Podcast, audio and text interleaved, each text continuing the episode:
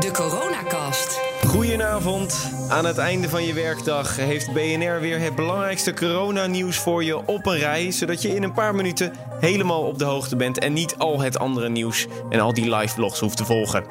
Ik ben Kees Dorrestein, vanuit mijn eigen huis nog steeds, met de coronacast van 30 maart. De coronamaatregelen worden verlengd tot na 6 april. Dat melden Haagse bronnen aan verschillende media vandaag. De huidige coronamaatregelen golden tot 6 april, maar dat betekent nu dus dat bijvoorbeeld scholen en kroegen langer dicht zijn. Tot wanneer de maatregelen verlengd worden, beslist de crisiscommissie van het kabinet morgen. En morgenavond zal dat waarschijnlijk bekend worden. Meer ondernemers in Nederland komen vanaf vandaag in aanmerking voor compensatie.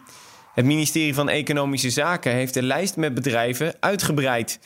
Die steun was eerst alleen bedoeld voor bedrijven die rechtstreeks getroffen zijn, zoals horeca en sportclubs. En nu komen ook andere ondernemers, bijvoorbeeld winkeliers, in aanmerking. Die hebben dan ook recht op een compensatie van 4000 euro. Taxichauffeurs die mogen morgen niet demonstreren op het Malieveld vanwege de coronacrisis. Dat heeft de gemeente Den Haag vandaag besloten. Ze vinden het niet verantwoordelijk om te demonstreren, terwijl iedereen gevraagd wordt om binnen te blijven. De nieuwe datum van de Olympische Spelen is vandaag ook bekendgemaakt door het IOC. De Spelen van Tokio die beginnen volgend jaar op 23 juli. De meeste sportbonden hebben al ingestemd met de nieuwe data.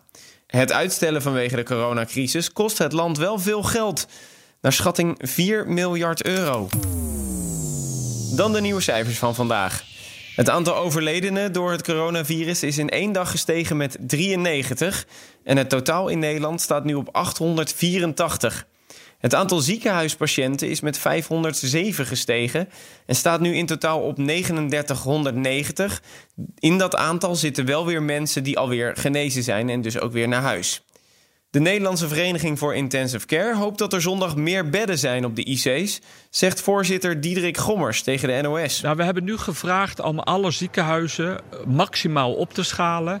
En dat wij eind van de week, dus zondag 5 april, dat we ongeveer in de buurt van de 2400 intensive care bedden hebben in Nederland. Op dit moment is er plek voor een maximum van 1100 coronapatiënten, maar er is nog plek op de IC, zegt hij.